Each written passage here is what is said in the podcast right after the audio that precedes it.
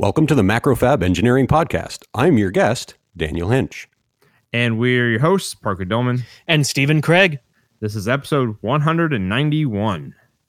Daniel Hienzsch is the founder of Rheingold Heavy and Manufacturing Reports.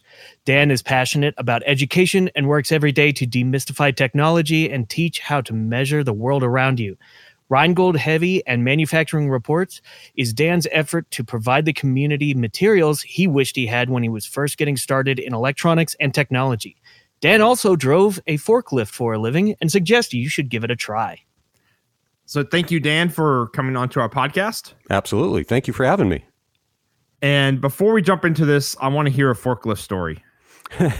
So uh, one of my one of my first jobs out of high school was working for a power transmission company in Benicia, California. And by power transmission, I don't mean uh, like power transmissions in cars. It's uh, power transmission like uh, gear motors, electric motors, worm gear drives, and stuff like that.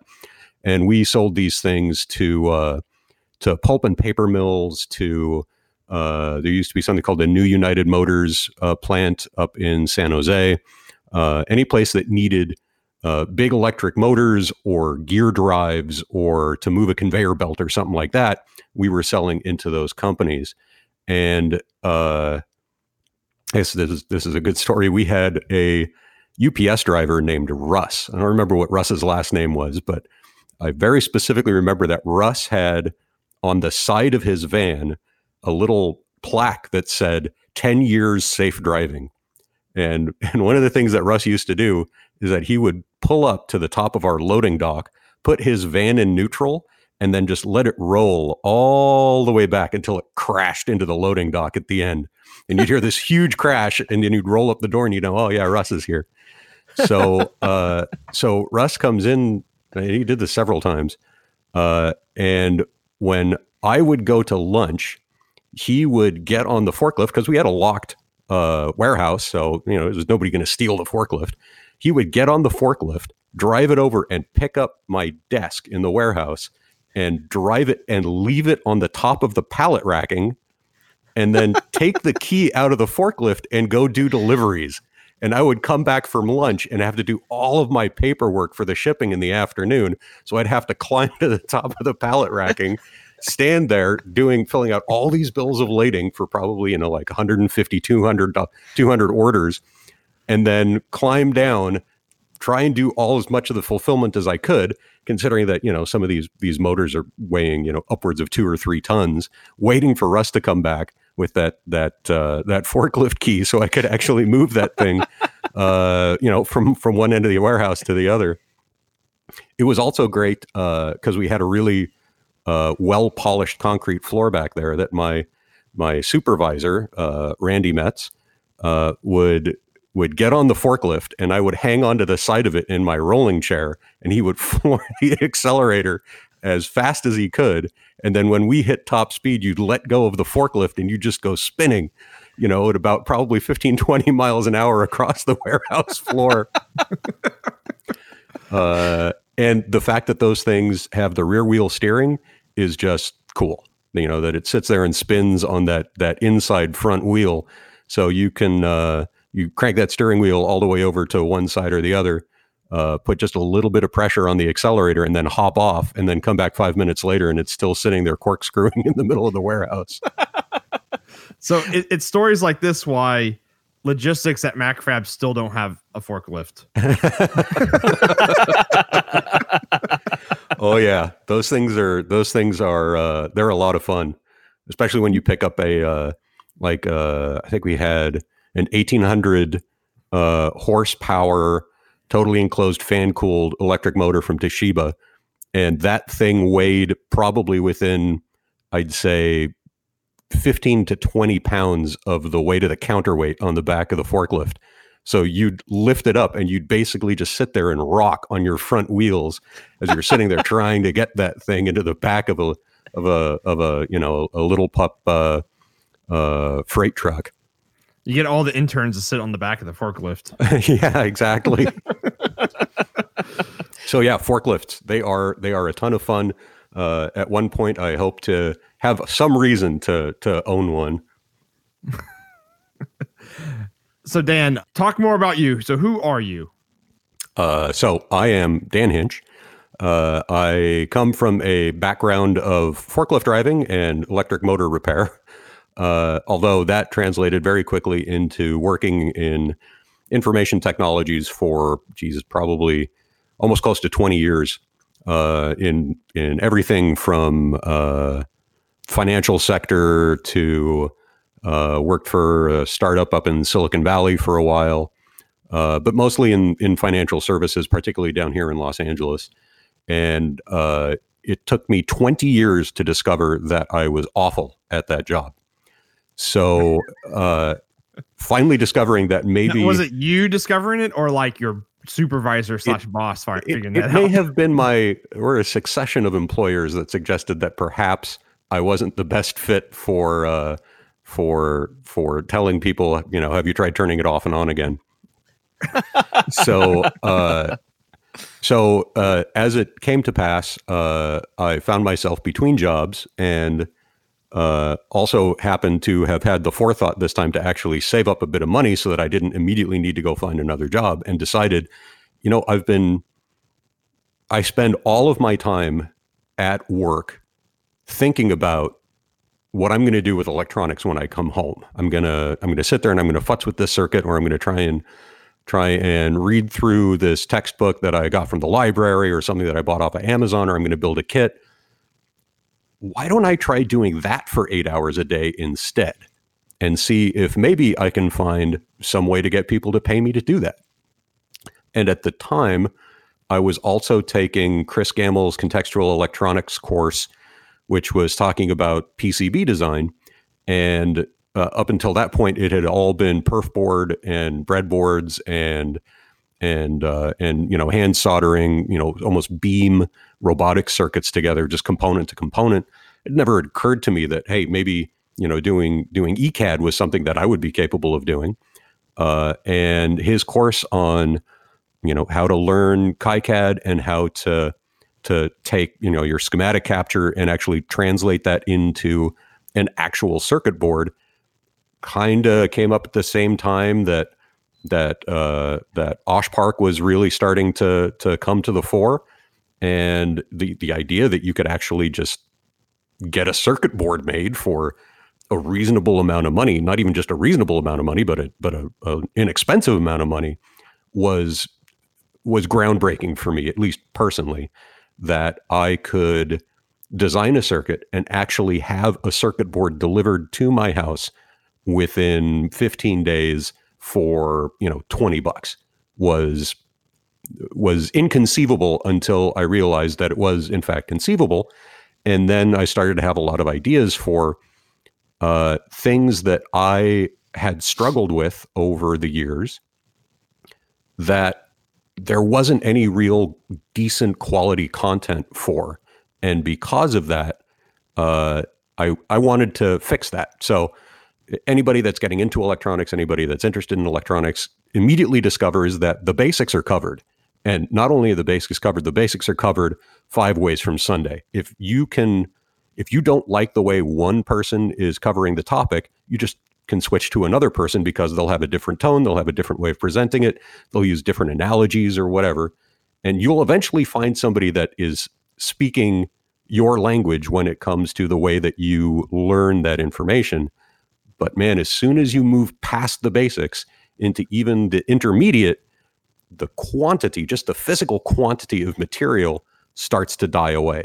And before you know it, you are you are back into people that are describing everything with derivatives and integrals and Thevenin's theorem. And, and most people just sort of switch off at that point. So I wanted to sort of attack that next level of information, which is why I decided what I was going to do was cover uh, sort of sensor signaling, not exactly high-speed signaling, but but I two C and S P I, and really break it down, not from the here's how you use this library, but let's let's analyze the the timing for these signals. Let's see what it looks like on the oscilloscope.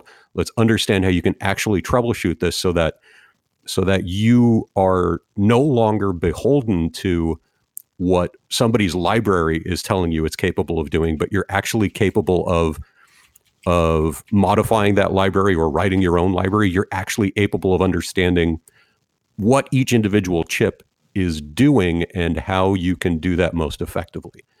So that was my that was the first product that I, I put together, was the I two C and S P I education board, still available for sale at Rheingold Heavy dot com. And uh, and I've and I've sort of uh, grown from there to the point where uh, where I I now have that, and and as of I guess early last week I started uh, manufacturing reports. That was a that was a hell of an intro, and a, uh, it's a story. There was like four segues that could go off into a bunch of other things there. Um, I, I love it, but but I, I'm actually really curious to hear um, a bit about Rheingold Heavy and what that is and what uh, what's behind that before we jump into manufacturing reports. Sure. So, Rheingold Heavy is the venue that I hit upon to actually communicate this information that I wanted to present to the world, which is the website that I run. And I had, at the time, I figured there were there were two ways of going about it. I could either sell the content or I could sell product, retail product. And the idea of selling the content itself, that, that written content, I mean, it didn't, I don't want to say it like struck me as being evil, but I, I had a choice where I could either put it behind a paywall or I could make this information available to anybody who needed it. And if there was anybody out there like me, I would want to be able to get to that information and try to understand it. The thing that I that I hit on was to tie the content that I'd written to the to as a as a hierarchical education system tied to the board that I had designed. So there is a lot of really basic theory that is universally applicable across, you know, it doesn't matter whether you're using, you know, uh, a T I Launchpad or you're using an Arduino. S P I signaling is S P I signaling is S P I signaling. Doesn't matter.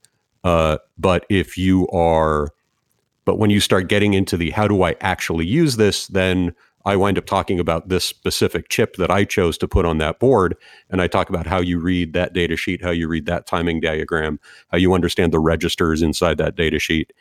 Uh, because you can't really do that universally. You kind of got to pick something and, and stick with it. You have to have an ex- a working example. I- exactly. And what I really tried to focus on doing is delivering the content in a hierarchical fashion. So it's, So you can just jump in. Like, I, I mean, the probably the number one uh, page on my site is still uh, how to choose the size of an I two C pull-up resistor. Like, n- nobody actually starts at the beginning, unless you own the board, nobody starts at the beginning and just reads their way through to I two C pull-up resistor. There's a lot of people out there that are trying to understand, how exactly big is this thing supposed to be? And I've got a page that describes it in in exquisite detail.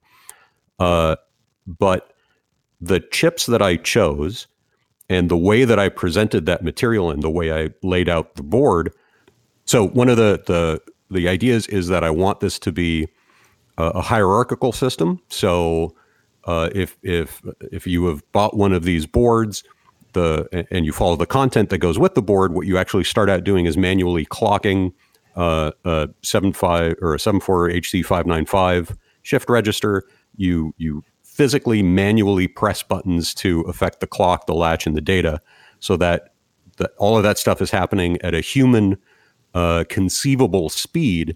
And then you step that up to I two C, and then you go from I two C to S P I, slowly increasing in speed, increasing in complexity of the chip, increasing in complexity of the register maps, as you're going and understanding how that signaling is working, how the timing diagrams are working, and most importantly, how to troubleshoot that stuff as you're as you're going into more and more complex systems, more and more complex sensors, uh, more and more complex micros. Instead of just jumping into twenty megahertz and just slamming, you know, whatever code and hoping it works. Yeah, exactly. And and mind you, there there are absolutely people that that simply want to buy component A and component B and make the two work by following a recipe. And as soon as it's working, it's doing whatever they want it to do. And that is fantastic. If if that's all you want to do, I am I am not going to stand in your way of doing that. I'm not going to tell you that's wrong. But I know that there are people like me that that need to see. They've I've got this compulsion to understand what's happening behind the scenes. And I I personally find it difficult to use somebody else's library. I want to either write that library myself or at least be able to pull their library apart and understand what it's doing before I incorporate that into whatever it is that I'm building. Yeah, this this is going to be a side tangent, but it's on that is that's what I get. I, I don't like about all these new uh, I D Es for microcontrollers that Atmel and like Microchip are doing. Where like there was like Atmel Start. And I think Microchip's got the same thing where like they have like eight levels of abstraction between you and the metal. Right. And it's like, and you use the example, and the example is seriously like start, is, and it calls an int function and then a while loop. And it's like, that doesn't help me make this thing work in my own product. Right. uh, somebody was just talking to me about uh, CircuitPython. Like, okay, or, or maybe it was, it was either CircuitPython or trying to get JavaScript to run on a microcontroller. Because the, it's all of these libraries and all of these features that they're used to working with when they have, you know, you know, gigahertz speed and, and unlimited and, resources. And exactly. And now they're they're trying to do the that. The world's A W S. Exactly, but they're trying to achieve A W S on you know on a on a on a PIC micro. Like yeah. it's, it's it's just you're not going to discover that you have quite the same capability in there, but. That sort of takes the fun out of it, you know, like like overcoming the the obstacles and the, I guess, deficiencies that a micro has. That's that's like ninety percent of the fun, you know. But that's but and that's the thing is that I don't look at those at deficiencies as deficiencies. I look at those as efficiencies, as I have I have removed all of those abstractions out. So now I am able to actually flip the very single specific bit that I want to flip in order to get it to achieve a specific result. But I'm also not trying to, you know, control satellites. You know, I'm I'm trying to to read data out of a sensor. So I, I would prefer to do that as efficiently as possible. And and honestly, the thing that I I find probably like the biggest challenge, like the big puzzle in any project is power management.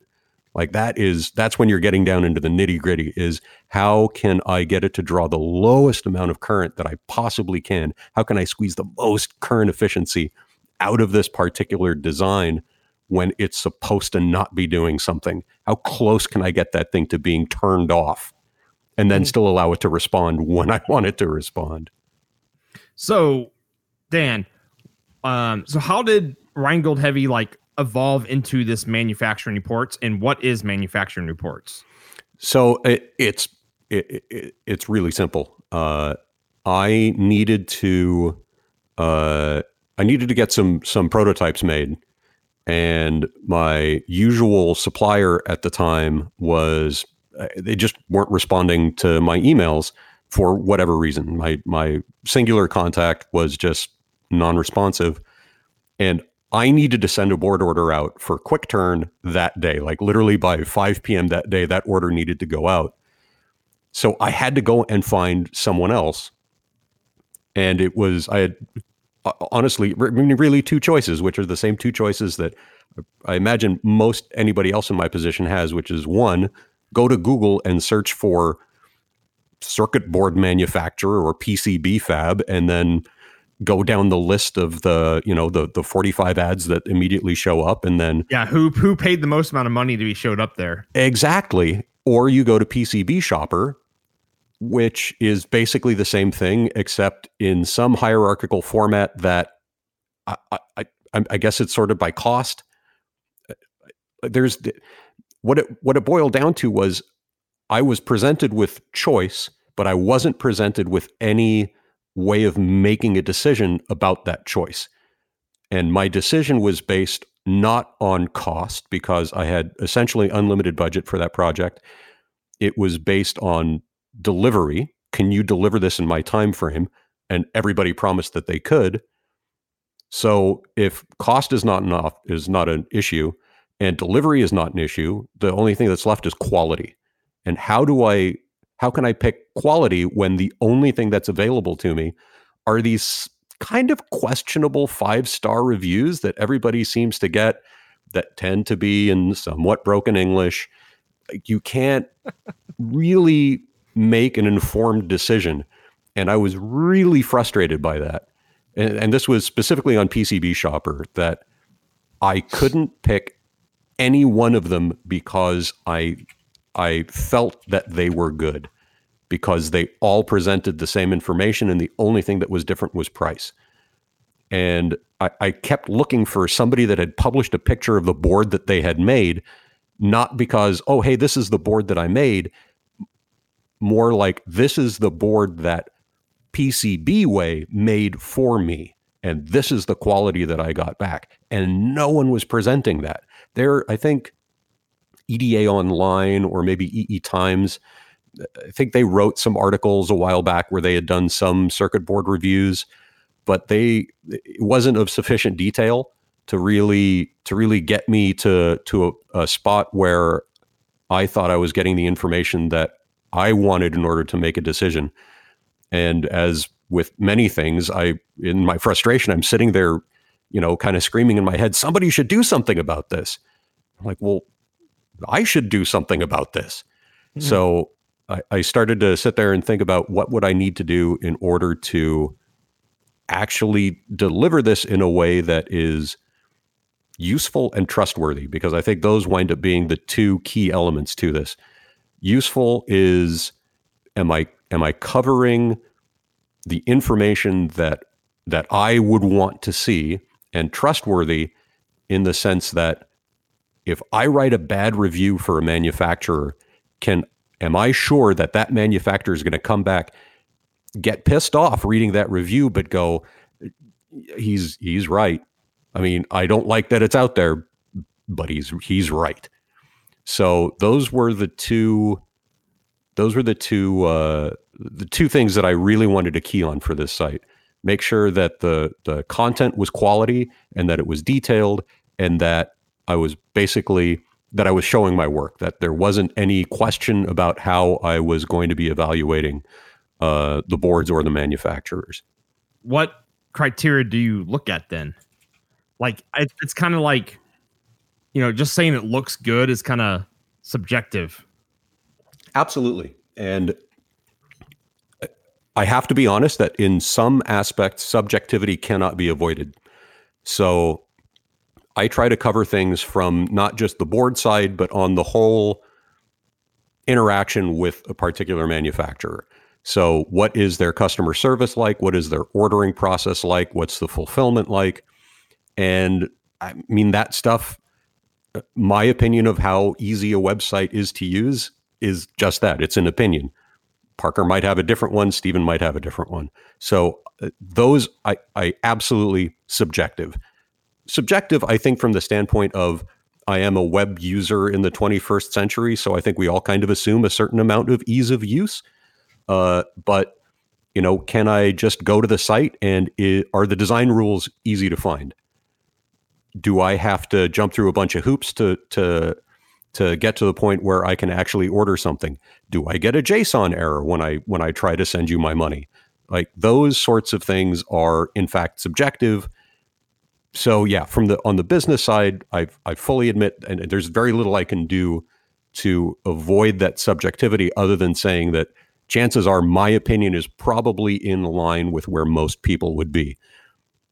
But I also thought, as I was putting these design or these review criteria together, is that there are probably a lot of people out there that would look at a review and go, you know what? I honestly don't care how friendly customer service is if I get good boards. Like for me, it's very important that you give me an invoice that I can expense. And if you give me an invoice that's completely in Chinese, I'm going to have a hard time submitting that to any accounting department on earth, or at least, well, in the United States, and actually getting my money back from that particular client. Yeah, it'd be fine in China. It would be amazing in China. Unfortunately, I don't have any consulting clients in China. Uh, the, the clients that I have here in Los Angeles turn out that they actually want something that they can read themselves to verify that their you know, reimbursing me for what it is that I'm telling them they're reimbursing me.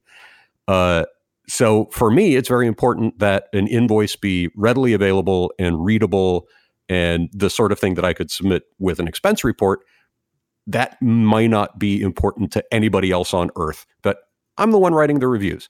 So uh, when it gets to the boards, that's where I try to remove all the subjectivity as much as I possibly can. And I I do have on the site, under the resources area, all of my review criteria are listed under there. So the way something gets scored should be completely listed out uh, based on the specific tolerances that I'm measuring to, and the uh, and the measurements that I'm expecting.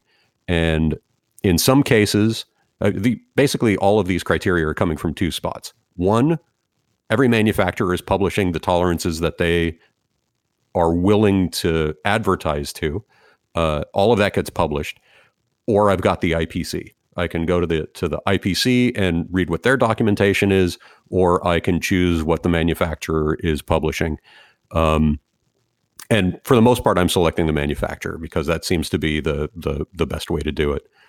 And I am I am under no circumstances expecting perfect boards, because I am ordering deliberately low quantities of boards from low-cost manufacturers in the way that I suspect a lot of people that that are coming to this from where I was maybe, you know, five years ago, ten years ago, that they're coming into this. And and I I want to allow somebody to to eliminate the idea of, is it, did I screw this up or did my manufacturer screw this up?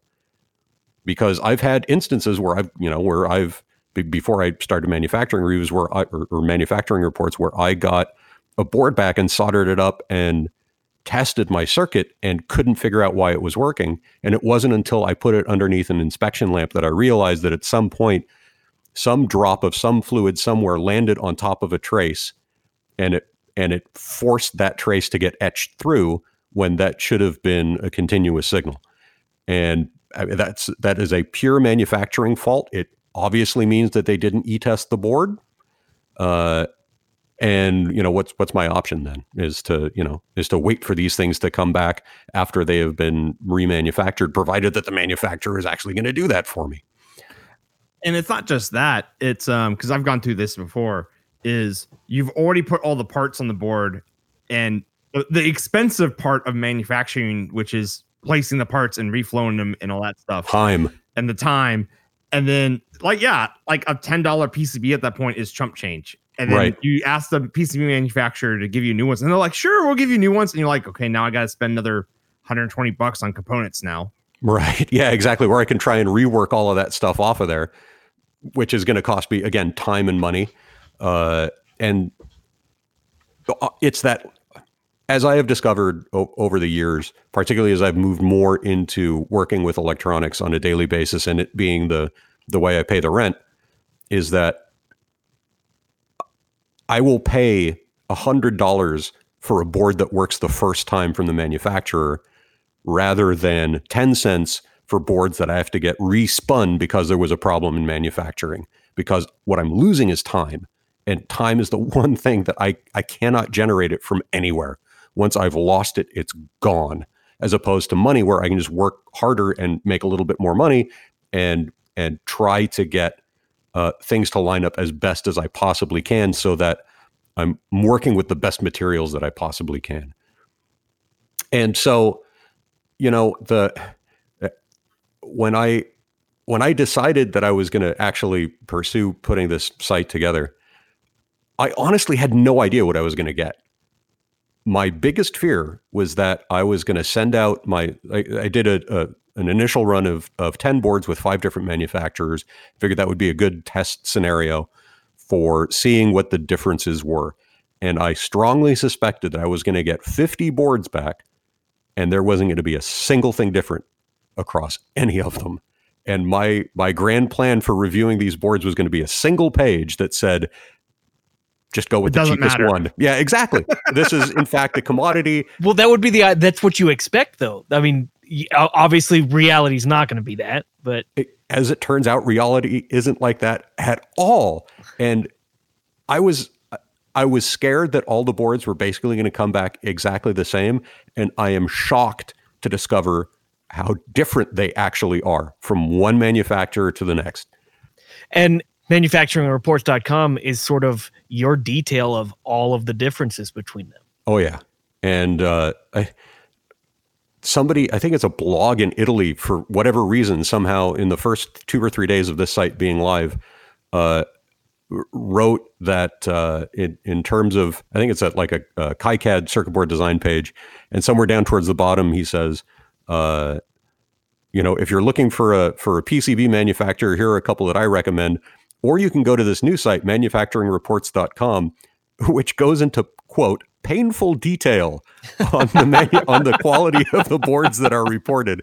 I thought, is that a is that a good thing? Like like painful, excruciating detail? But I'm like, well, it's a it's a lot easier to like scroll through the information that you don't care about rather than sitting there wishing that something had been published instead. Well, and okay, so there's there's images. Yeah. Every every board, all the way down to the packaging. So you can see how it's going to come from, you know, you're detailing to everyone in the world. If you order from X Y Z guy, here's what you should expect. This is what you're going to get. Yeah. And and the whole the the, the thing I, I don't think we've really mentioned yet, you created what you call a test coupon, which is right. just basically a universal board, right? That that you sent to all of them to just be a kind of a fair test, and none of them knew that this was a test versus the others, right? That is that is absolutely true. I I struggled. I kind of struggled with this because I I hate the idea of just like creating e-waste. There there just doesn't seem to be any point in creating a board that doesn't work. But ultimately, in the end, I couldn't figure out some design that I could send out uh, that would have a practical purpose other than for me to just measure the the crap out of it. But it had to be standardized. I wanted it to be something that. That wasn't a torture test. A torture test isn't fair. A torture test is how well can you live up to the to the best quality manufacturing services that exist on Earth? And that's not what I want. What I want is, are you giving me what you say you're giving me? That's the key. And the board is designed around making those sorts of things as easy for me to measure as possible. So, you know, the The the outside dimensions of the board are easy for me to measure with calipers. The copper thickness is designed so that it's easy, at least in version two of the board, easy for me to measure with micrometers. I've got an area on there where it's easy for me to get in and measure the the width of traces. Uh, and then also to have the variety of features that I know people need. You you need to know that if I if I if this board's going to be fifty millimeters and it's going into an enclosure, like that board needs to be fifty millimeters plus or minus, you know, a certain tolerance. The same thing with, with mounting holes like those. If I'm expecting to put an M five screw through there, that screw hole better be, you know, within zero point zero one or zero point zero two millimeters of five point three millimeters. Otherwise, my physical screw is not going to physically get through the physical hole that these guys supposedly milled on the board. And Uh, and as I've discovered, some people are really good at some stuff and some people really are good at other stuff. And turns out some people are absolute crap at doing other things, uh, which shocked me. I, you know, I, again, I kind of expect that if I'm going to spend money on something, even if you are selling it to me at ninety cents a pop, that I'm going to get a certain level of quality in return for it. So do these manu- these because you've done five so far, right? Uh, I'm up to, uh, I have six published. I've got a seventh actually on the test bench right now. All right. So have, have a P C B manufacturer come back and been like, this looks like a test. Uh, nobody has responded with, uh, like, this board doesn't make any sense. You have disconnected nets. You've got this weird sort of accordion strip on here that has, you know, traces that step down in width from from twenty mil down to six mil, but they're not connected to anything. Like nobody, and, and to be fair, I did kind of design the board so that it would almost look useful. Like there's a Q F N on there, there's a Q F P, there are traces that lead off the Q F P to vias. they are there so that I can see how well you actually hit the center of that via, and and how, how what's the quality of the Q F P that you're actually producing. Uh, but like there's a whole line of passives on the left-hand side. They go from twelve oh six down to oh two oh one. They're not connected to anything. It's just a bunch of like bare pads that are just sitting on the board. Um, it's pretty obvious that it's a test P C B. If if you look at it, yes. Yeah, someone like us looks at it like, yeah, that looks like a test P C B. But um, especially like the U S B connector's got traces that go nowhere. Yeah, they literally go one centimeter and and disappear into the solder mask. Yeah. Uh, so yeah, there's there's an interesting point actually that to that new wireless U S B differential signaling. Uh, so it, nobody has come back and said, hey, this appears to be a test coupon. I I did get a, a, an email back from All P C B asking me whether some of these features that made no sense were actually necessary. Like, I, we can't figure out any reason why you have a solder mask keep out area in this particular location. Do you need that? Like, or is that a screw up inside your Gerbers? Like, I that I that is absolutely vital for testing. Thank you very much for asking. Uh, And then they do, promptly do, uh, managed to ca- fill that area with solder masks somehow. so, oh, so d- d- uh, for that uh, correspondence, I guess you got that from one of the people you tested. Do you sure. count that as a positive or a negative? Uh, that was an absolute positive, and I was, I was so looking forward to testing their boards, thinking that maybe I've actually found the unicorn manufacturer here. That. I, I couldn't bring myself to do it for a couple of days. I didn't want to dispel my fantasy that these might actually be really quality boards. And then I opened up the packaging and I looked at the boards, and I didn't even have to put them under magnification to go, oh, come on. Like, that's the thing. Like, if if you look at the board, you know it's a test coupon. But in order to know it's a test coupon, you have to look at the board, and whoever is running their line, there's no way in hell they actually looked at these boards. That solder mask is so scummy in that keep out area. I mean, it, I don't understand how, I actually do not understand how it can be manufactured in that way. I'm assuming they're using uh, the, the liquid photo imaging. They're not using dry mask. They're not using dry film. They expose it. This is a big chunk of of black, right? That is not going to get exposed. Uh, they run it under the U V light. That ink cures. They lift up that mask, and then they they run it through whatever their solvent is to clean the liquid stuff off.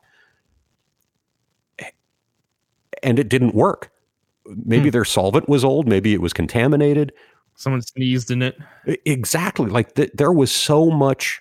That in on one board, there was a complete film of solder mask left over in the keep out area that prevented me from actually measuring the traces, the, the width of the traces in that area. And in the others, it looked like somebody had blown their nose, like right across that, that particular part of the board. And it, the thing that struck me is that you don't even have to look hard. All you have to do is look to know we screwed these boards up. This board, it, there's just no way you can look at that board and go, this is an acceptable thing to send to my customer.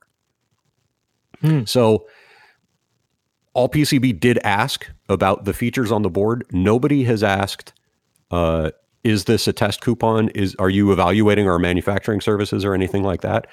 And in one instance, this just happened this morning, a manufacturer has written back to me to say, I have seen this review that you have written about me. And I was a little scared to open that email because I'm assuming that at some point I'm going to start getting more of these, but it was the first one that I'd received, and I was getting ready. I was preparing myself for a bit of an ass chewing, and it turned out that they said, we read your review. Thank you for being objective in the way that you evaluated our boards. I have gone to the factory floor and I have talked with the people about our via drills and about Uh, I think it was maybe something about the solder mask offset. Uh, we'll be looking at that. And we just wanted to let you know, basically, that we saw the review and we're going to be talking about this internally to see if we can improve these processes. I'm like, hey, right on. Like if if this results in making positive change at a manufacturer so that people get better quality, I really couldn't ask for more than that. I mean, I could ask for advertisers, but I'll get to that at another point. Uh, but as far as uh, as far as, you know, having whatever little effect I can positively have on the industry, hey, that's a that's an excellent first step. That that's really cool. Um, and and I'm curious, would you ever um, be willing to redo boards with, you know, that company uh, and and test it out? I, you know, if they got back to you and said, we've adjusted our process, can we run boards from you for you again? I mean, that might be a little bit. They might skew things because they might put more effort into it. But yeah. uh, would you be willing to do that? Uh, you're not asking any questions that I haven't asked myself, uh, and. When I when I was thinking about how to evaluate customer service, I thought if a if a manufacturer if I'm if I am Dan Hienzsch of Rheingold Heavy, not Dan Hienzsch of Manufacturing Reports, and somebody sends me crap boards, I am obviously going to respond to them that, hey, you sent me crap boards, you better send me better quality stuff. And then on that second turn, I'm kind of expecting somebody to maybe put a little bit more of a microscope on the process than they did on the first round, and I'm not giving them that opportunity. This is the, I I gave you money and I gave you my specs, and first shot, tell me, like, show me what you're giving me. And then I thought, you know, like when I go look at a camera review, it's not like there's, you know, the reviewer of the latest Canon D S L R went, I really hate the sensor in this thing, and then went back to Canon and spent six months on the phone with their sensor designer until they got the camera they were expecting. No, they went out, they bought the camera. This is the camera that I bought that most people should expect, and here's what you get. And look, I will absolutely go back to these manufacturers, but I'll go back to these manufacturers after everybody else has had their turn. So yeah, I am I am very grateful that this one part, I don't know why I'm being anonymous about it. It was PCBWay. PCBWay came back and said, we saw the review. We're going to go investigate these processes on the floor. Uh, I, I will be absolutely happy to go back and do another review with them, but I've got others that I got to get to first. You know. So, so if you're looking to buy boards, spare boards right now, go to PCBWay. It's like it's like flying on an airline that's after they've had a wreck or a crash, because that's like the most safe airline now. That's exactly what everybody was thinking at Ethiopian Airlines, right? Oh yeah, or Lion true. Air. Yeah, yeah, yeah. Uh, I'm kind of hoping you guys are laughing because it froze right there. Yeah, we were laughing. that, that joke either was like completely landed with a thud at just absolutely the wrong time. That's great. Just like pulled the pin on the grenade and. Uh, yeah, the Wi-Fi knows how they immediately drop for the most com- uh, comedic effect. Yes. So I got a question. Why H A S L? Because everybody offers H A S L. Okay. So uh, it well. I take that back. Uh, H A S L is the default. I should put that. H A S L is the default at most manufacturers. There are very few where you are forced to go with uh, with E N I G or with the uh, whatever the environmentally friendly acronym is. I don't remember what that is. O S P or something like that. Yeah, yeah, exactly. Um, so I wanted to I wanted to do something that I thought would be most available across.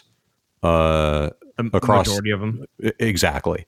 And also, it also winds up being invariably the least expensive. So the people that are out there trying to get budget boards, when they discover that, you know, I can pick, I can pick H A S L as my surface finish, and I can get these boards made in twenty-four hours and delivered in five days, or I can choose E N I G and I'm guaranteed the super flat planar surfaces, but it's going to add four days to the manufacturing time, and it's going to add, you know, thirty dollars to my cost. As soon as they see that, they're going to go back to selecting H A S L. So uh, while I personally probably wouldn't choose H A S L for any prototypes, or certainly not for production boards that I'm manufacturing, uh, I'm trying to get into the head of the people that are that are at least at this at this early stage of Manufacturing Reports. Uh, what the what I'm trying to be as in line with the selections that most people would be doing, and I imagine most people are going to these incredibly detailed ordering pages and like, ah, I'm just going to pick the defaults and hope that I get what I expect. But yeah, I mean, it, but then again, I have gotten some hassle. Uh, that's a really weird phrase. Uh, I have gotten some some hassle surface finishes back that look like they are plated. The the ones that I got from All P C B were gorgeous. Like, you would thought that they had plated that stuff in silver. It looked so beautiful. It didn't wick through the vias at all. Uh, there was very little like surface riffle on the surface. It was just smooth, smooth, smooth, smooth, smooth. And then I had these boards from J L C P C B that look like they just basically used a fire extinguisher to apply the solder to the board.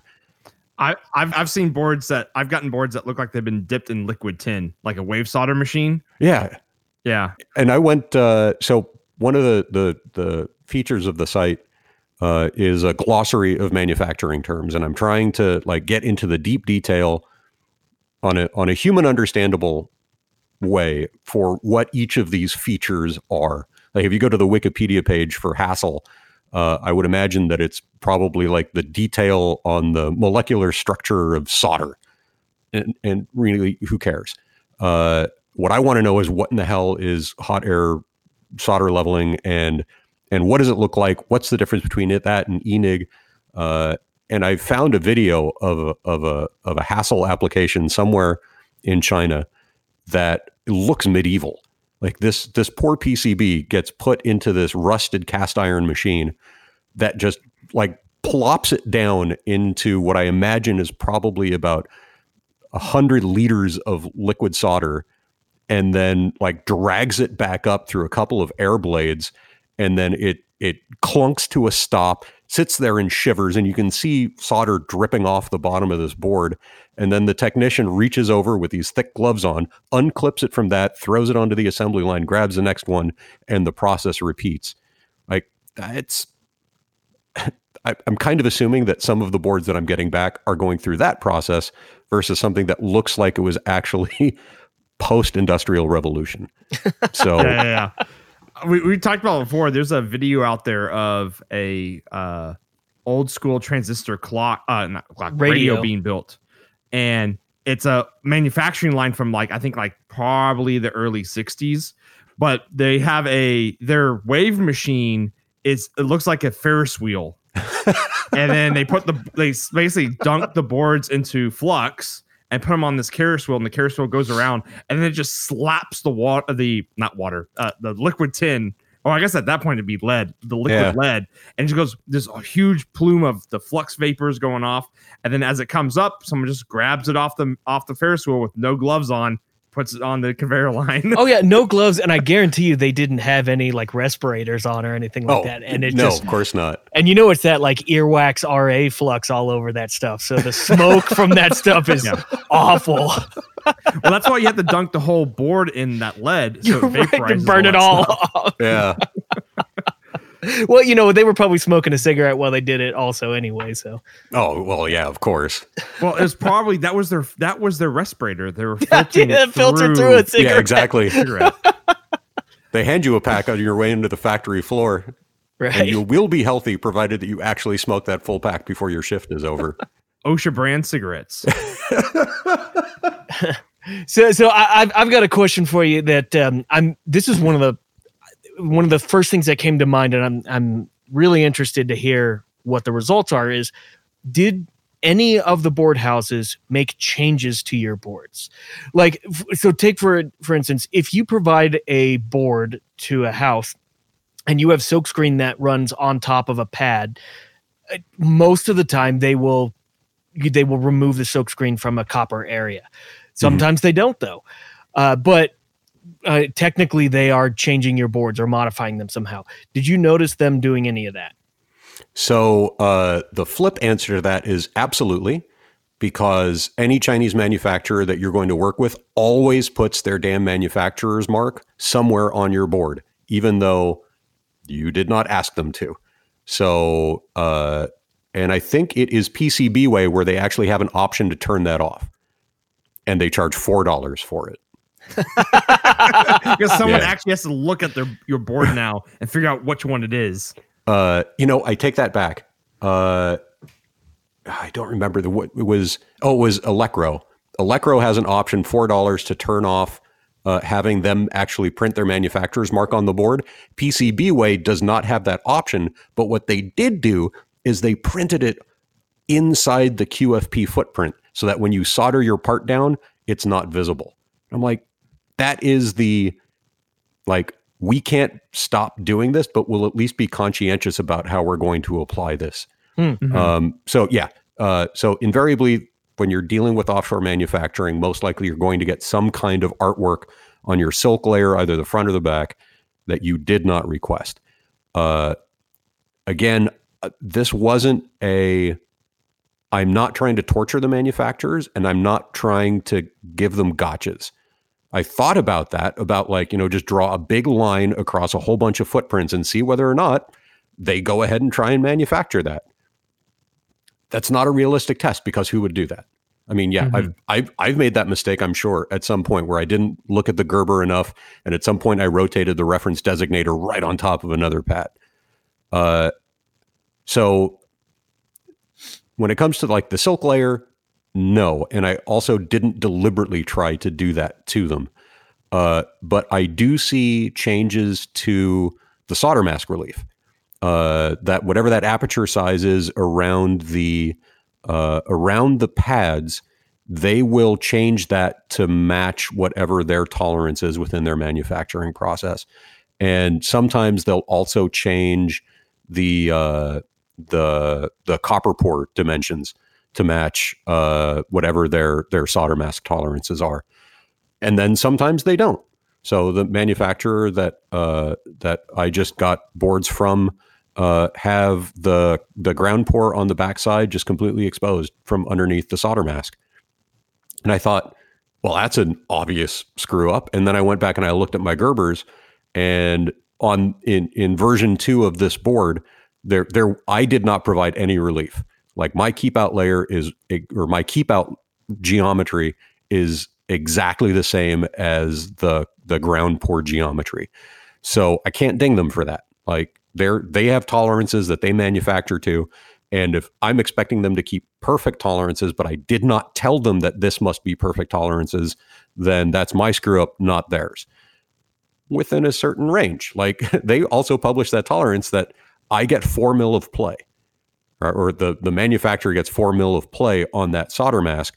So I'm going to grab my machinist's comparator with a reticle on there that's got a four mil line, and I'm going to put that over there and measure whether or not you actually adhered to those tolerances that you said you would. Um, but again, uh, I, I don't deliberately go out to to try to build something where they have to catch it.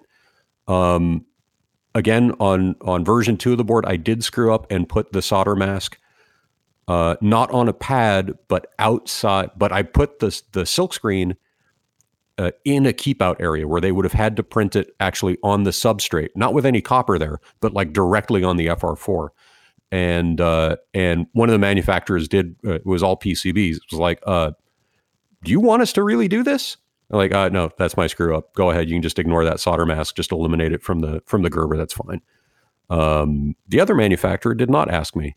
Uh, they just wound up not printing it. So yeah, they went out of their way to not uh, match my design without telling me.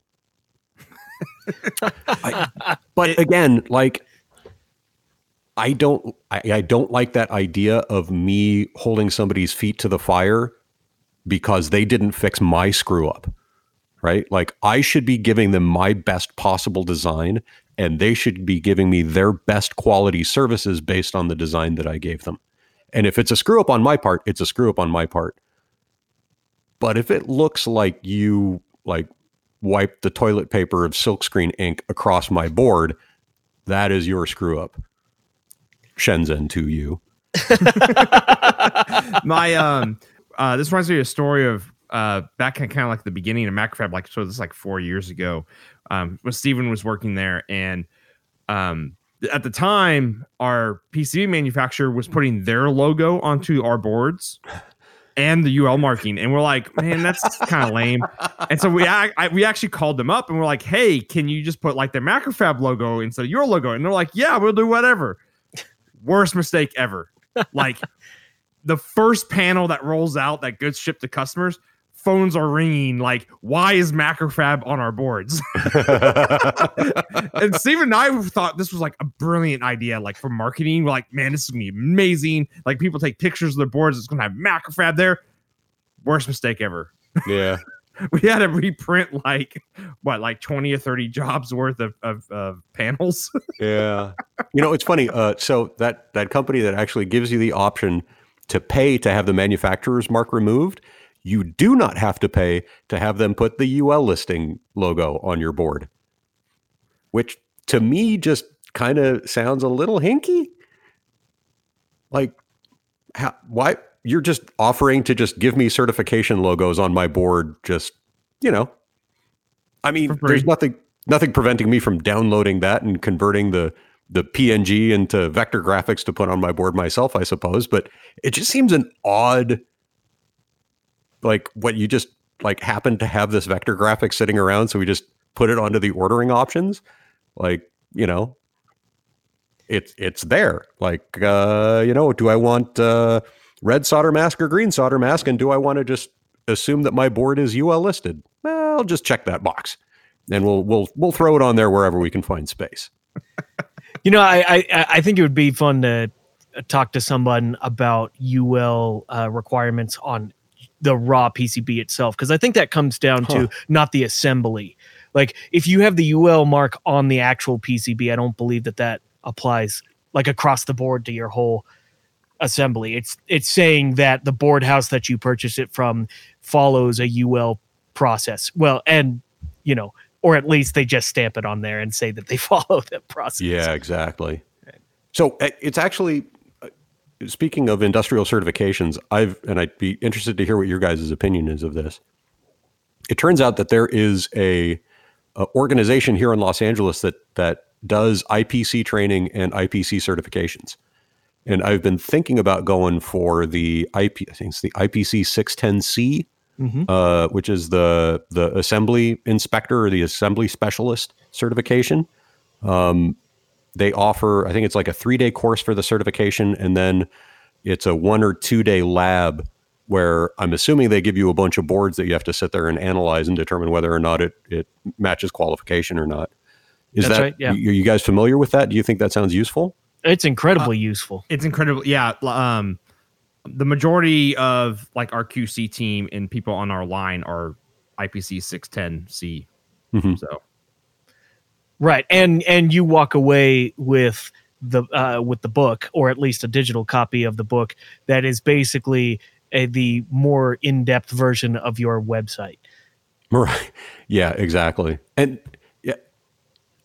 on my like on my original review criteria page, uh, up at the top, it's it's it did used to say in big bold letters, I am not I P C qualified. Like I, I am not trying to say that this is a class two, class three board. I'm not trying to say it meets meets any kind of particular assembly criteria. Um, these are just the the criteria that I came up with. And then honestly, I thought, like, why do I have to devalue myself? I'm not going to go out there and say, I, I mean, I could go out there and say that I am not I P C certified. I could also say I'm not I S O nine thousand one certified. Nobody cares. I, I would say actually that would, uh, if you got that done, that would lead more credibility. Cause like you can say, hey, I am X Y Z, and this is why my opinion matters now. Sure. Yeah. I have a piece of paper uh, that says I matter. Exactly, yeah. Basically, yeah, if I if I had just gone for that I P C certification beforehand, I could just like throw all the detail out the window, because you don't need it anymore. Now you can just rely on the piece of paper that I've got hanging on the wall. And I could just have a picture of the piece of paper with like a thumbs up or a thumbs down over the name of the manufacturer. And you just have to trust, right? Now it's not on me. Now it's on I P C. If I P C says I've got the authority to say this, then obviously I do.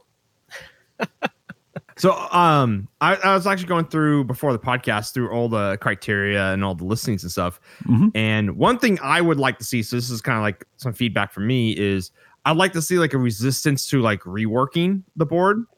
Sure. Because especially if you're doing prototypes, you're definitely going to be unsoldering, soldering back on parts. And I know some of the cheaper boards are running less expensive substrates and you get bubbling and and D LAN charring and stuff like that. Whereas, like, for example, like O S H Park runs like T G one seventy boards, which are more resistant to multiple reflow processes. So uh, on my the the covering the solderability and and rework capability or or rework uh, uh, cap- uh, capability is not the right word, but the the survivability of, of yeah. rework of these P C Bs, it has been something that I've evolved over time. Uh, and what I've boiled it down to is how how easy is it to solder a U S B micro connector or a U S B uh, U S B micro connector to this P C B, and how difficult is it to hand solder a Q F P to this board? Um, I thought about doing Q F N, and then I thought, well, if I'm going to do Q F N, now I've got to do solder. Uh, now I've got to do paste stencils. And now I'm starting to introduce a whole bunch of variables that don't really have much to do with the actual P C B itself. So I should probably stick to things that most people can hand solder. Um, so what the the process that I've hit on now is to uh, is to solder the Q F P and then rework that chip twice and see what the effect is on the board. And in for this, I don't give it a score because I I don't know how to give the the rework a subjective score. Like, it, it, invariably, the solder mask starts to erode. But like, what is a what is a a, a five point erosion versus an eight point erosion? And if I'm going to talk about the quality of the board rather than the subjective stuff I was talking about earlier, I I I shouldn't score that if I don't have some way of backing up that score. But I know this is important. So I want to at least publish it without necessarily scoring it. So you can see what happened when Dan and his crap soldering and rework skills actually sat there and started to, to heat up and cool down this board. Uh, so I do that with the Q F P and I do that with the Q F N. And uh, and invariably, the solder mask starts to erode. I haven't seen any bubbling. I haven't seen any pads lift. Uh, I haven't seen, mm, I've seen a couple boards start to smoke a little bit, although I don't know whether or not that is necessarily some evaporation coming off of the solder mask or whether that's just some uh, flux that happened to be still underneath the, the chip that's starting to boil off suddenly. Um, but they've, they've, they've all been pretty resilient to rework. Uh, The solder mask, not necessarily so much. But this kind of leads me into something that that delayed the launch of the site uh, for a significant length of time because I became obsessed with trying to characterize how much force it takes to rip a trace off the board. And that was the original point of the micro U S B connector, was that I was going to solder that thing down and then I was going to stick a cable into it. And then I was going to measure how much force it took to actually pry that S O B off of the P C B. And I spent at least three weeks. And I'm talking not like three weeks in an office, like three weeks as a self-employed person, not getting paid to do any of this stuff. ten, twelve hours a day for three weeks straight, no time off, trying to come up with some kind of jig where I could apply consistent pressure and then measure the breakaway force. And I got close, but I, I never got to the point where it was repeatable. So I eventually just had to pull the pin on it and just abandon it. But I still actually got the jig sitting on the floor, and it's this like this, this open beam monstrosity seesaw with a with a with like this this medieval screw that comes down from the top and sits there slowly, like trying to to rip the the the, the U S B off the board. Um, I I got close. It's it's in my plans of actually like figuring out uh,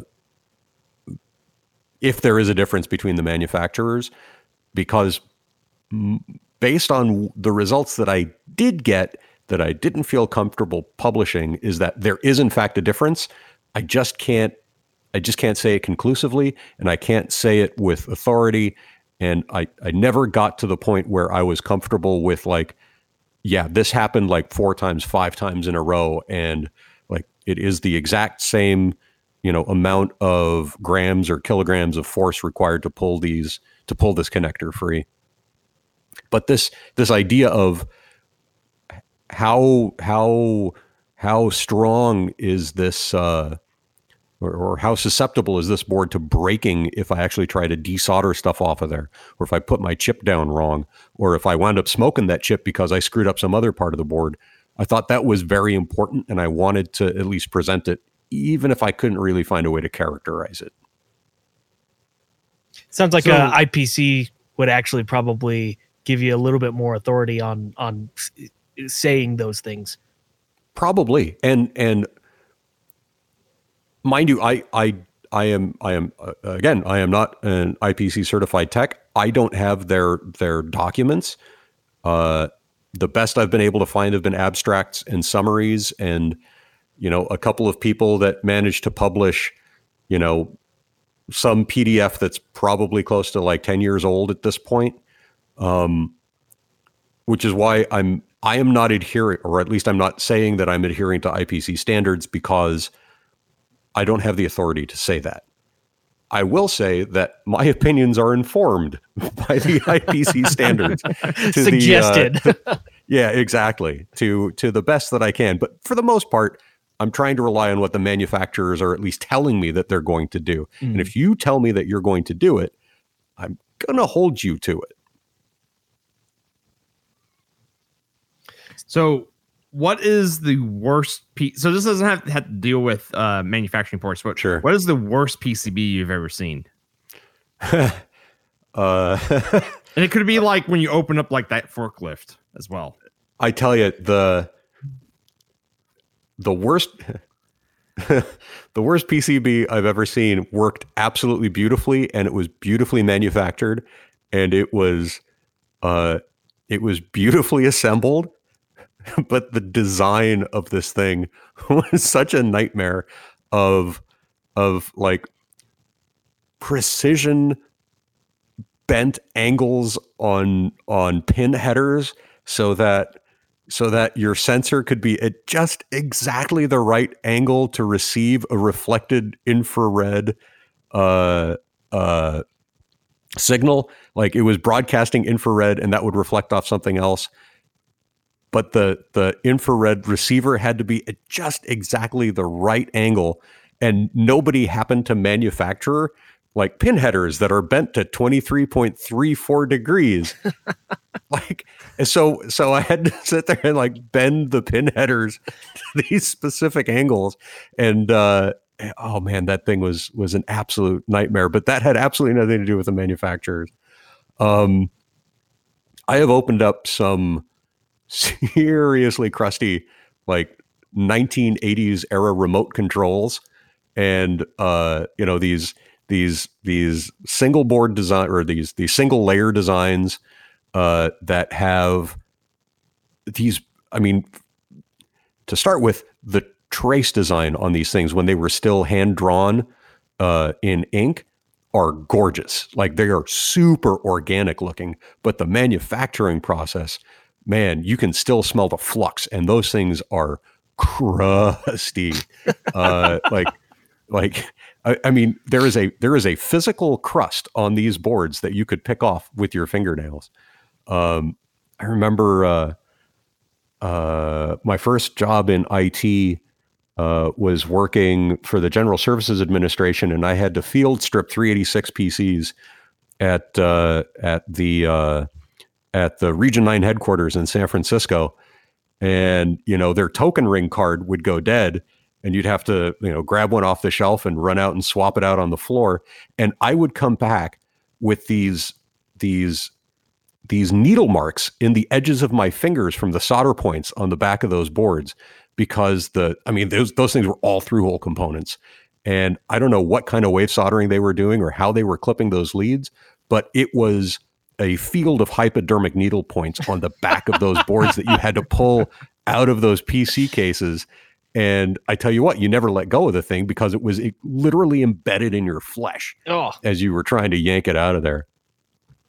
Uh, I did get a board back uh, from uh, O S H Park, and this was this was years ago now, uh, and and uh, they had something had happened in the manufacturing process that when I went to solder my prototypes, the solder just balled up, for it would not adhere to the pads. Hmm. And I thought maybe there was a problem with my solder or the iron or the flux or something. And I, and I ordered, I don't know how much different. Well, at the time you couldn't really buy that stuff from Amazon. Uh, so I was like going out to the local supply shop and, uh, and, and, and, you know, just sort of replacing my supply of flux, replacing, getting a new roll of Kester solder, uh, and it turned out something had happened in the manufacturing process where there was this weird, thin coating of something on that board that refused to allow solder to adhere to the pads. And it, it was weird. Like you would sit there and you would solder and you would solder and you would solder. And if the ball didn't just wind up sticking to the tip of your soldering iron, it would stay on the board and it would just form a sphere and you could flick it off with your fingernail. Mm. It was the strangest thing. Someone decided to pre-conformal coat your boards for you. Yeah, exactly. uh, but, you know, I, I sent an email to support at oshpark dot com and said, I don't understand at all what's going on with this. And I said, no problem. We'll send you new boards right away. And I tell you, uh, so at, at least at, as of the recording of this podcast, O S H Park does have the number one score on my site. Turns out their boards are really good. Um, their customer service. So as part of the review process, I I have some, I find some reason of contacting customer support. Invariably, I'm asking them for a copy of the invoice or what's my ship date or did you get my order? I find some reason to contact them specifically so I can find out how long it takes them to respond. Is it easy to understand the communication? I sent an email to O S H Park at six forty-five p.m. Pacific time on a Friday night, and I got a response within ten minutes. And I thought, yeah, I, yeah no one's going to beat that. And no one, uh, O S H Park really honestly cares enough to respond to those emails. Uh, and most people don't. So, uh, so yeah, they got, they actually got an extra point for that again, because it is entirely subjective and I do the scoring. Uh, they wound up getting an extra point for just being that diligent, uh, as opposed to somebody that would just, you know, if you, if I send you an email at six fifteen on a Friday, I'm not expecting you to respond. I'm waiting until Monday to get that email. So if you actually respond on a Friday night, when honestly, I expect you to be out drinking a beer and eating pizza, hey, you know, thank you very much. That's, uh, that's, that's absolutely going above and beyond, as you know, All P C B did.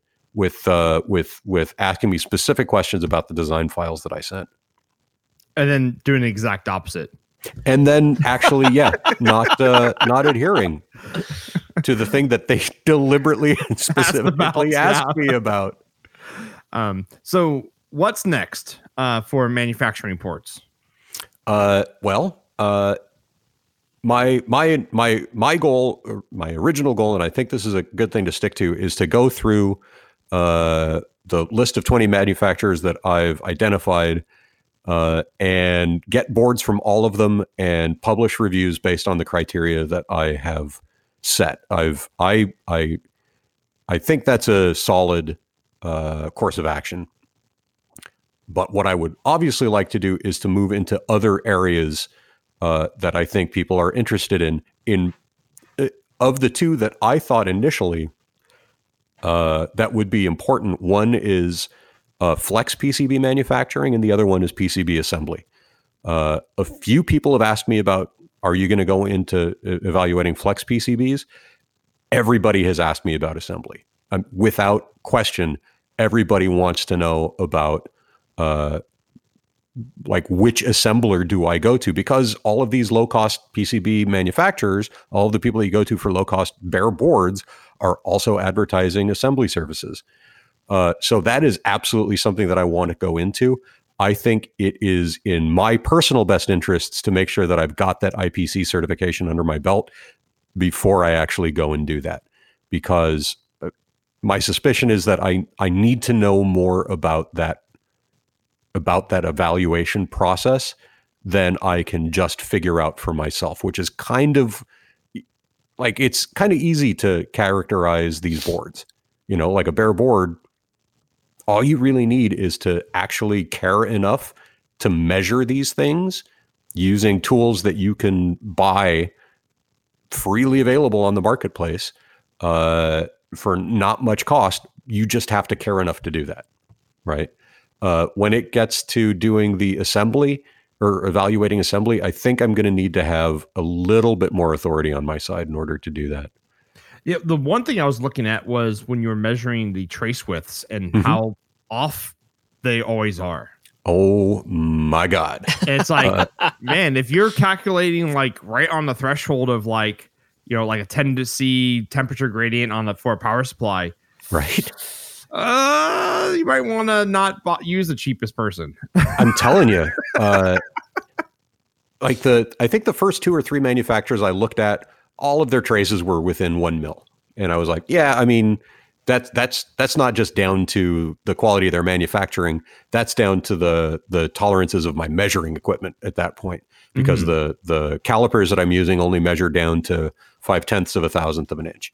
Um, now I've, I've changed, well, I've, I've augmented that capability now with this machinist's comparator, where I can do an actual direct visual comparison to a standard, and I can physically see whether or not your trace is actually six mil or five mil or four mil, uh, rather than sitting there trying to rely on whether or not I can measure it I can correctly. Measure it correctly with my calipers. So the the my new measuring process is to measure it with the calipers. And if you come in significantly, well, if you come in under tolerance, that I am going to go and do the uh, the visual comparison then. Um, but yeah, I. I These are the things that I just assumed were correct.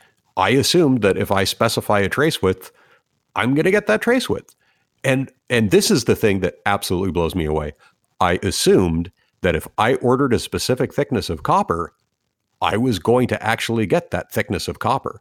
And what I'm discovering is that in some cases, you order one ounce copper, and what you're getting is something more along the lines of half ounce copper. Oh, it's, and, that's bad. Yeah, that's not cool, man. uh, the, what's interesting with our the P C B manufacturers that we use at MacroFab is usually you actually get, if you order one ounce, you actually usually get slightly thicker copper. I, and I've been waiting for that. In some cases, I and because I'm also not, uh, all, all of these things are coated with the surface finish, right? So like, especially since all of these have got H A S L on them, the only one that had E N I G was O S H Park. Like if you put H A S L on there, I don't know exactly how much thickness you're adding there, but it's it's more than a little bit. And your pads are still coming in undersized. Hmm. Like that thickness is still remarkably thin. You should be, with one ounce copper, you are at, I think, one point four mil standard. Uh, and these guys are coming in, in some cases, at half of that. Like that's that's just not cool. If you're giving me copper that thin, and then you're also giving me really, really thin traces on top of it. Like, I can't, I can't expect to get any kind of decent signaling through that, and I certainly can't expect any kind of current to flow through there. My board's just going to vaporize on the spot. Hmm. that that'd be a cool test to add. Is a uh, like you, you can have a current pass test, and then and measure temperature rise. Yeah. So I. If, probably already if, if we're talking that. about what is next, yeah. I would really, really love to send a for destruction only coupon to these manufacturers where I've got, you know, traces that I can subject to basically a short circuit and see how much how much current they're capable of carrying, go through the go through the calculations and figure out if, you know, if if they're if I'm specifying this trace width and they're saying I'm getting this thickness of copper, how much current does it take to actually burn that trace off the board? Uh, again, that like how much force does it take to lift a trace off the board? I think there's some interesting destructive tests that could be done to characterize some of the stuff that they're manufacturing. Uh, But again, all of that stuff needs some significant testing because I don't think there are necessarily standards for that, at least not that I'm aware. Yeah, I don't recall any either. You also might realize that all the trace width calculators are a bunch of bullshit on what on online as well. Yeah, could turn out too. Yeah, you know, and then that's the like what you know when the when the trace actually burns off the board, is it the fault of the board or is it the fault of the calculator that I used? Exactly. Right. Like those.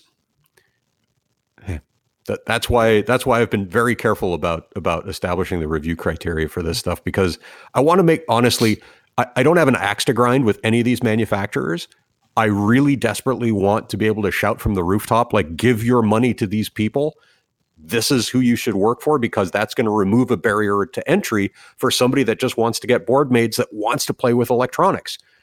If you are somebody that is new to this and you are just getting started, and you send a board design out, your first board design out to one of these manufacturers, and you get junk back, I mean, that is that is that's that is the first nail in the coffin to you actually wanting to do anything more with that. And because I enjoy this so much, I want to want to remove that kind of those kind of screw ups from people that are looking to get started or looking to start doing production runs, or the people that are established in the industry and are looking for cheap ways to to move forward, right? Because we're all trying to find ways to save money and save time.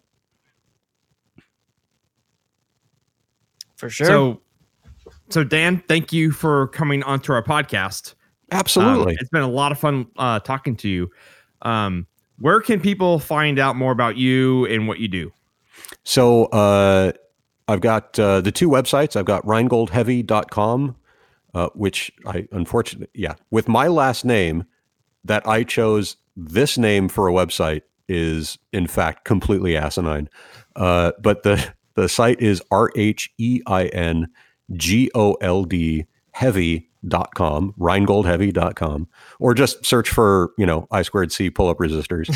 Uh, Result one, right? Yeah, it's it's I squared C pull-up resistors, uh, sizing, and uh Uh, Arduino uh, oscilla- uh, uh, Arduino oscillator. How big? I think that's the, that's the other one. Uh, and then the the far easier to spell manufacturing reports dot com. Uh, and then I'm on Twitter at RheingoldHeavy and also at M. Or Jesus, I I should know this. I think it's at M F G Reports. Or oh my God, I can't believe I don't know my own damn Twitter handle. Uh, go to manufacturing reports dot com, scroll down to the bottom, look for the Twitter logo, click on that. That'll take you to the Manufacturing Reports Twitter account. Uh, Dan at Rheingold Heavy dot com. Uh, yeah, you know, easy, it's easy to find me. So, and of course, yeah. this will be, this will absolutely be linked in the show notes. Yes. Yeah. Thanks. Thanks so much again, Dan. Yeah. Thank you. Absolutely. And, uh, you know, maybe you guys will uh, have me back on once I go into assembly and, uh, and evaluate MacroFab through a third party that will wind up having to do the ordering, so you don't know it's coming from me. Exactly. I was about to say, don't use your, your real name. Yeah, of course not. And uh, with that, Dan, you want to sign us out? Absolutely. That was the MacroFab Engineering Podcast, and I was your guest, Daniel Hienzsch.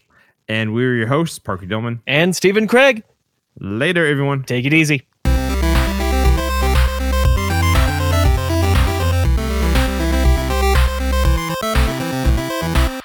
Thank you, yes, you are a listener, for downloading our show. If you have a cool idea, project, or topic, let Steven and I know. Tweet us at MacFab, at Longhorn Engineer, or at Analog E N G, or email us at podcast at MacFab dot com.